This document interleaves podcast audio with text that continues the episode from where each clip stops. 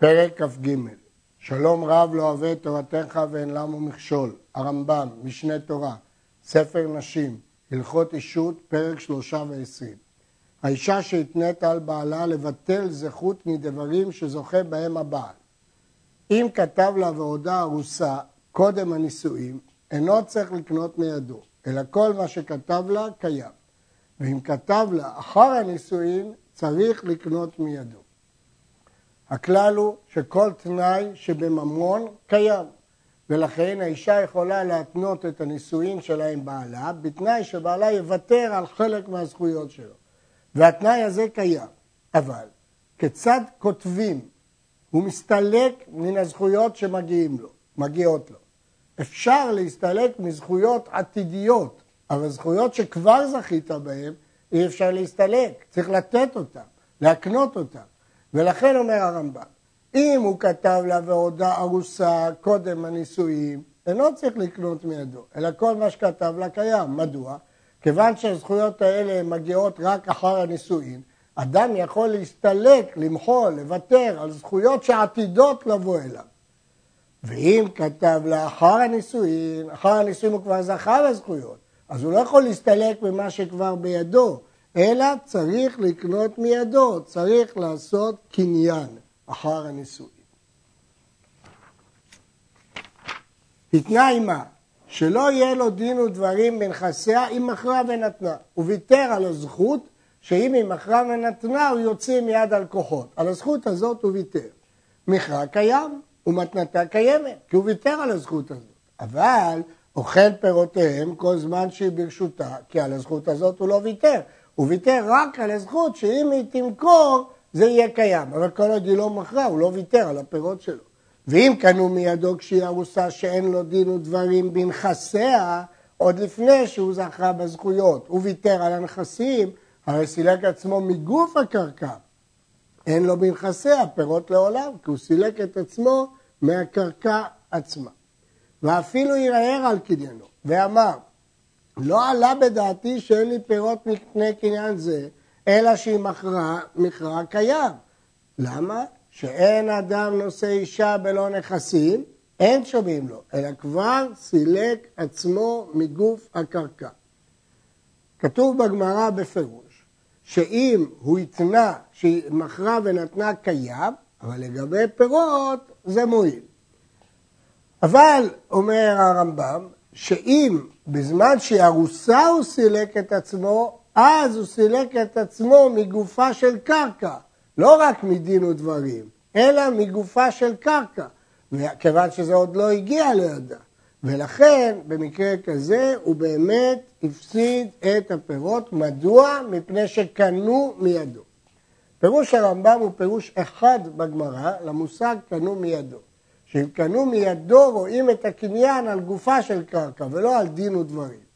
אבל הרעב"ד וראשונים אחרים פירשו פירוש אחר בגמרא, שקנו מידו מועיל לעניינים אחרים, אבל לא לעניין הזה. אבל זהו פירושו של הרמב"ם בסוגיה. ג. התנה עימה שלא יאכל פירות נכסיה, הרי זה אינו אוכל פירותיהם. אבל מוכרים את הפירות ולוקחים בהם קרקע והוא אוכל פירותיה, שלא, שלא סילק עצמו אלא מפירות נכסים אלו בלבד. הוא ויתר על הזכות לאכול פירות, אומר רבי יהודה, זכות הפירות הוא ויתר, אבל את זכות פרי הפירות הוא לא ויתר. ולכן מוכרים את הפירות ולוקחים בהם קרקע והוא אוכל פירות, כי את פירות הפירות הוא לא ויתר. אבל אם הוא התנה עימה שלא יאכל פירות נכסיה ולא פרי פירותיהם, לוקחים הפירות וקונים בהם קרקע, ולוקחים פירות קרקע זו וקונים בהם קרקע שנייה, והוא אוכל פירות אלו, שהם פרי פרי פירות. הרי במקרה הזה הוא ויתר על הפירות ועל הפרי פירות, אבל הוא לא ויתר על הפרי פרי פירות, ולכן הוא יכול להמשיך לקחת קרקע שנייה ולאכול פירותיה, וכן הדבר תמיד, עד שיתנה עימה שלא יהיה לו פירות ולא פרי פירות עד עולם. אם הוא אומר את המילים עד עולם, אז זה לא פירות ולא פרי פירות ולא פרי פרי פירות וכדומה. ואחר כך, אם הוא יתנה תנאי כזה, לא יהיה לו פירות בחייה. אבל אם מתה, יירש הכל, כי הוא לא התנה שום תנאי לוותר על זכות ירושה. הוא התנה רק לוותר על הפירות ופרי פירות עד עולם. התנה עימה שלא יירשנה. אם הוא התנה בפירוש שהוא מוותר על זכות הירושה, הרי זה לא יירשנה. כי הוא ויתר על הזכות, וההלכה היא שהתנאי שבממות נאור קיים, למרות שהוא מתנה על מה שכתוב בתורה, זה תלוי בשאלה אם ירושת הבעל את אשתו היא מן התורה או מדי רבנן. לפי הרמב"ם היא מדי רבנן. אבל אוכל פירות בחייה, כי הוא ויתר על זכות הירושה, לא ויתר על זכות הפירות. וכן אם התנה עמה שירש מקצת נכסיה, וכן אם התנה עמה שהיא מתה בלא בנים יחזרו נכסים לבית אביה, הכל קיים. כי כל תנאי שבממות נאור קיים ואפילו לגבי ירושה. במה דברים אמורים בשהתנה עמה קודם שתינשא, שזה זכות עתידית, שהנחלה באה לו לאדם שלו ממשפחתו, מתנה עליה שלא יירשנה קודם שתהיה ראויה לו. אבל אם התנה עמה אחר שנישאת, נאור בטל וירשנה כמו שבארנו. אם כן, כל מה שהוא יכול להתנות, לא לרשת איתה, זה לפני הנישואים. אבל אחרי הנישואים כבר יש לו את זכויות הירושה, הוא לא יכול לוותר מהם. גם מה שאמרנו שיכול לוותר על זכות הירושה לפני הנישואין, מסביר הרמב"ם כי זה נחלה שלא ממשפחתו.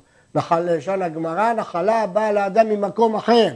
אבל נחלה שהיא ירושה דאורייתא, בזה לא מועיל התנאי לסילוק. יש להעיר שהרמב"ם לא כתב מה יהיה אם קנו מידו. אומר הרעב"ד, גם קנו מידו לא יועיל לסילוק הירושה. למה? כי הוא מציאות של יורש עכשיו, אז אי אפשר להסתלק מזה. התנאי מה אחר הנישואין, שלא יהיה לו דין ודברים ביחסיה, ולא בפרי פירותיה עד עולם, בחייה ובמותה, הרי זה אינו אוכל פירות כלל, אבל היא מתה, היא רשנה, כמו שביארנו. מדוע? כי הוא סילק את עצמו מכל הפרי פירות ופרי פירות, אבל הוא לא סילק, הוא לא יכול לסלק את עצמו מדין הירושה, כי הוא כבר זכה בירושה. ויש לשאול, איך אם הוא התנה עימה אחר נישואיה, איך זה שהוא מפסיד את הפירות, הרי הוא כבר זכה בזכות ואמרנו שהוא לא יכול להסתלק? התשובה, שקנו מידו. כיוון שקנו מידו, כפי שהרמב"ם כבר אמר בתחילת הפרק, אז הוא יכול להסתלק גם אחר הנישואין, אבל ירושתה, אפילו שקנו מידו, הוא לא יכול להסתלק לאחר הנישואין. מדוע? כי כבר יש לו דין יורש, הוא לא יכול לבטל מעצמו את דין היורש. הבעל שהוציא הוצאות על נכסי מילוג, הוא קיבל מהאישה קרקע לא בתורת צאן ברזל שהוא חייב באחריותם, אלא בצורת נכסי מילוג שהוא מולג את פירותיהם. והוא הוציא הוצאות, הוא השקיע. בין שהוציא מעט ואכל פירות הרבה, בין שהוציא הרבה ואכל פירות מעט, אפילו אכל גרוגרת אחת דרך כבוד, או שאכל דינר אחד אפילו שלא דרך כבוד, ואפילו לא לקח בפירות מה שהוציא אלא חבילה של זמורות, מה שהוציא הוציא ומה שאכל אכל. הוא לא יכול לעשות חשבונות שההשקעה שלו בשדה מילוג שלה יותר מהפירות שהוא אכל. אז הוא אומר, היא הרוויחה ממני. לא, אתה יכול לאכול כמה פירות שאתה רוצה ואתה יכול להשקיע, אנחנו לא עושים חשבון. בתנאי שהוא באמת אכל. וכן, אם נפלו לה כספים במקום רחוק, והוא אוכל את פירותיהם, יכול לעשות איתם עסקים, או לקנות בהם קרקע ולאכול פירות. והוציא עליהם הוצאות עד שהביאם. כדי להביא אותם לכאן, עלה לו הרבה ממון.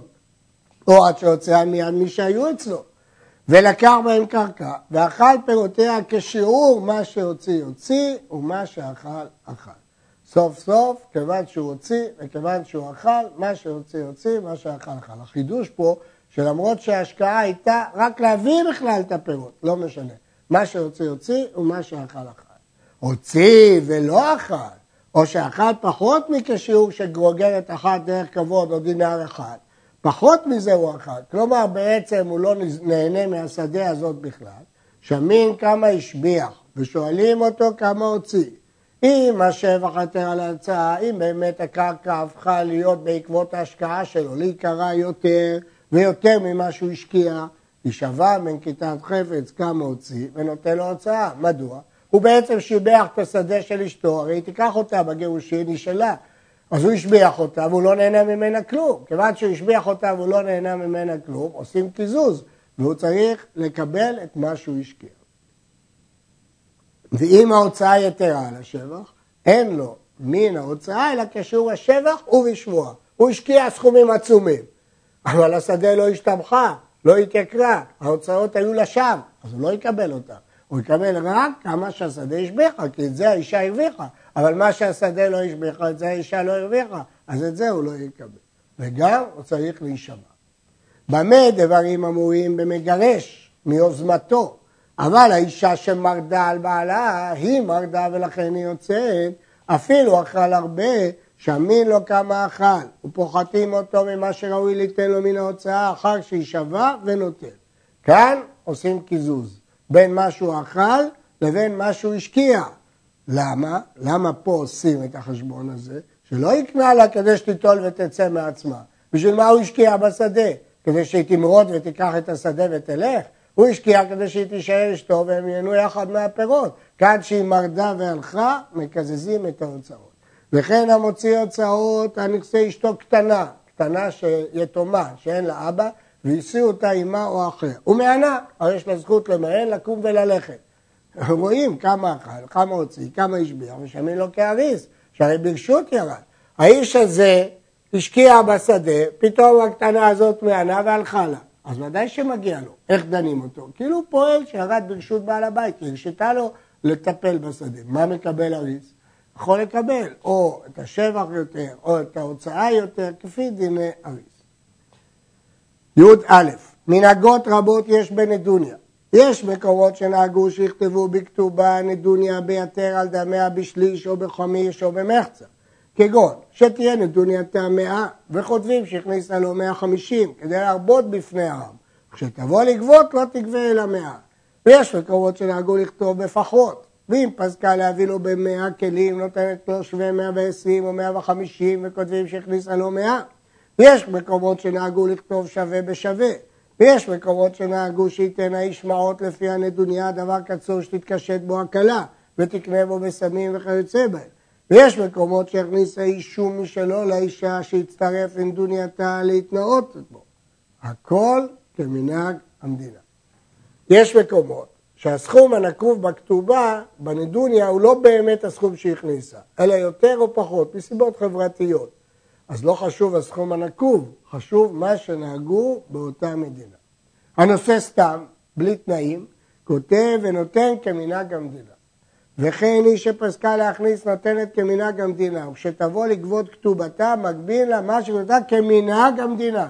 אם כל האזור הזה מכפילים את הסכום הנקוב, אז ברור שכל האנשים יקבלו רק חצי מהסכום הנקוב. ובכל הדברים וכיוצא בהם מנהג המדינה עיקר גדול הוא ועל פיו דנים. והוא שיהיה אותו מנהג פשוט בכל המדינה. פה יש מגבלה רצינית מאוד. דווקא מנהג יתפשט בכל המדינה, ויש קבוצות שמכפילים את הסכום, יש קבוצות שפוחתים, יש קבוצות שכותבים את הסכום. אי אפשר ללכת לפי מנהג, ואז מוכרחים ללכת לפי הסכום הנקוב או להביא ראייה.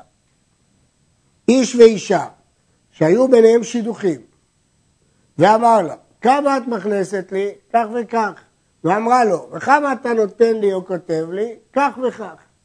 פה מדובר בשלב שלפני האירוסין, לפני הקידושין, שלב השידוכים, המפגשים ביניהם לצורך קביעת ההסדרים הכספיים. והם סיכמו את זה.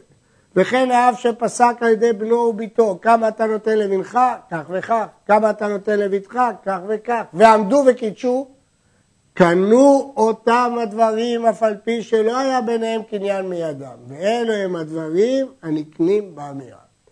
בדרך כלל אמירה בלי קניין איננה כלום. זה רק אה, הבטחה שארית ישראל לא יעשו כזב, אבל מבחינה משפטית, כל עוד לא עשו קניין, האמירה לא מתחייבת, לא מחייבת. אבל בשידוכין יש דין מיוחד. שחכמים קבעו, הן הן הדברים הנקנים באמירה. כשבשידוך כל צד קובע כמה סכום הוא ייתן, אפילו שלא עשו קניין. אם מיד, אם אחרי זה היו קידושין על סמך הסיכום הזה, הסיכום תופס גם בלי קניין. במה דברים אמורים בשל פסק האב לביתו, בין גדולה בין קטנה, אפילו גדולה. ופסק האב האחר לבנו, ובנישואים ראשונים שדעתו של אדם קרובה אצל בנו, ומרוב שמחתו בנישואים הראשונים גמר ומקנה לו באמירה. אבל אחלה פסק לאחותו, או אישה לביתה, וכן שאר הקרובים, או האב שפסק לבנו על ביתו בנישואים שניים, לא קנו אותם הדברים, עד שיקנו מידי הפוסק שנתן כך וכך. הרמב"ם מסביר פה מה הטעם שהדברים נקנים באמירה בלא קניין. כי מתוך שמחת הנישואין גמר ומקנה. ברור שהוא גמר בדעתו להקנות למרות שיש פה רק דיבורים בלי מעשה קניין. אבל כל זה בשמחת נישואין, דהיינו כשהאב כותב לבנו או לביתו, בנישואים ראשונים, אבל בנישואים שניים, או אם זה לא האבא, אין כל כך את אותה שמחה, ולכן צריך מעשה קניין גמור ולא מסתפקים באמירה. האב שפסק על ידי ביתו לא קנה את הבת אותה מתנה עד שיכנוס אותה בעלה, וכן הבן לא קנה עד שיכנוס, שכל הפוסק אינו פוסק אלא על מנת לכנוס. כשאבא קובע סכום שהוא ייתן לבת או לבן, דעתו על מנת שהם יהיו נשואים. רק על דעת זה הוא נתן. לפיכך, הפוסק מעות לחתנו הוא מת קודם שיכנוס, ונפלה לפני אחיו לאיבום. יכול האב לומר לאבם, לאחיך הייתי רוצה ליתן, ולך אני רוצה ליתן. אפילו היה ראשון עם הארץ, ושני חכם, ואף על פי שהבת רוצה בו. האבא יכול להגיד, לא התחייבתי לך, התחייבתי לאחיך, והוא מת. כיוון שכל מה שהתחייבתי על דעת שיהיה ביניהם נישואים. הפוסק באות לחתנו, והלך האב למדינה אחרת, בלשון המשנה, פשט לו את הרגל. הרמב"ם מפרש פשט לו את הרגל, לא במובן שהיום מפרשים, אלא הלך למקום רחוק. פשט את הרגל והלך מפה, ברח, הוא לא נמצא פה. יכולה היא לומר לבעל, אני לא פסקתי על עצמי, מה אני יכולה לעשות? או קנוס בלא נדוניה, או פוטרני בגט. החתן לא יכול להגיד, אני מחזיק אותך בת ערובה, עד שאביך יגיע וייתן לי את הכסף. אתה יכול להגיד, מה אתה רוצה ממני? או תשחרר אותי, תן לי גט מהקידושין. או תוותר על הנדוניה. אתה לא יכול להאשים אותי בגלל שאבי לא נמצא פה.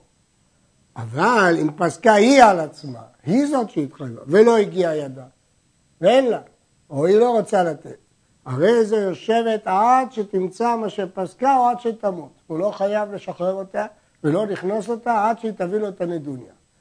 שואל הרמב"ם, ולמה לא תפתור עצמה במרדות? הרי יש לה שיטה. יכולה להגיד, מאיס עליי, אני מורדת בו, לא רוצה אותו. ואז הדין שהיא יוצאת בגט, בלי כתובה, אבל היא יוצאת. אז למה שהאישה הזאת לא תצא? שהמורדת, כשהיא ארוסה, הבעל רוצה לחוצה, והיא אינה רוצה.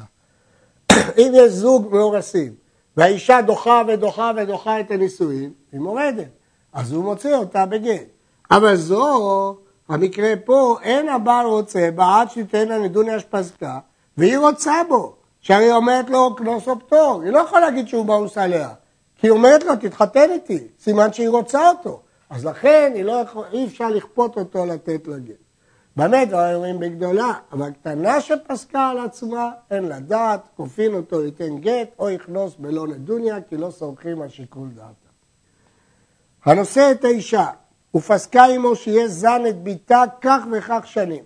יש לה בת, והיא מוכנה להינשא בתנאי שהוא יזון את ביתה, והוא הסכים.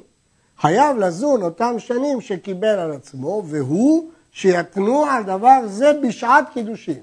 אז תולים שהקידושין היו על סמך זה.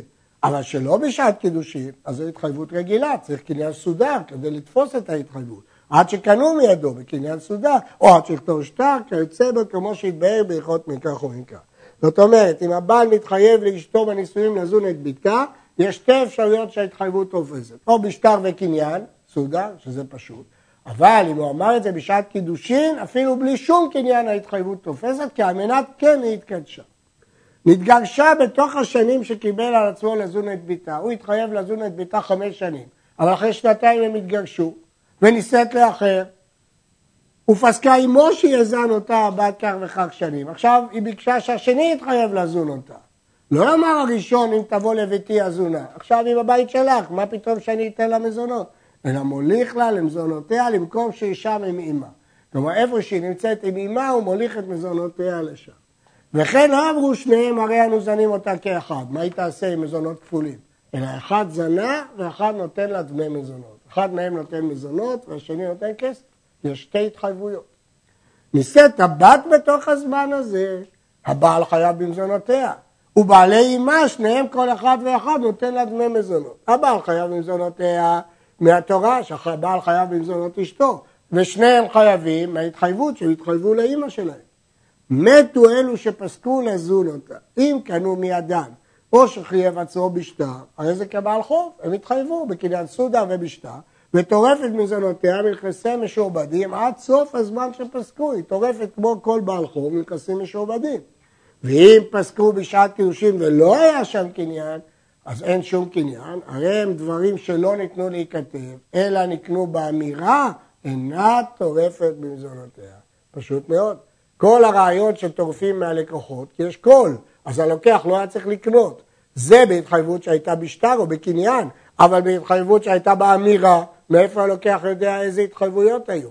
ולכן התחייבות באמירה לא טורפת מיד לקוחות כאשר הנכס משועבד. כי אין פה שום שעבוד, הכל ניתן באמירה, אז אין פה שום שעבוד, אז למרות שהנכס נמכר ללוקח, אי אפשר לטרוף ממנו עד כאן.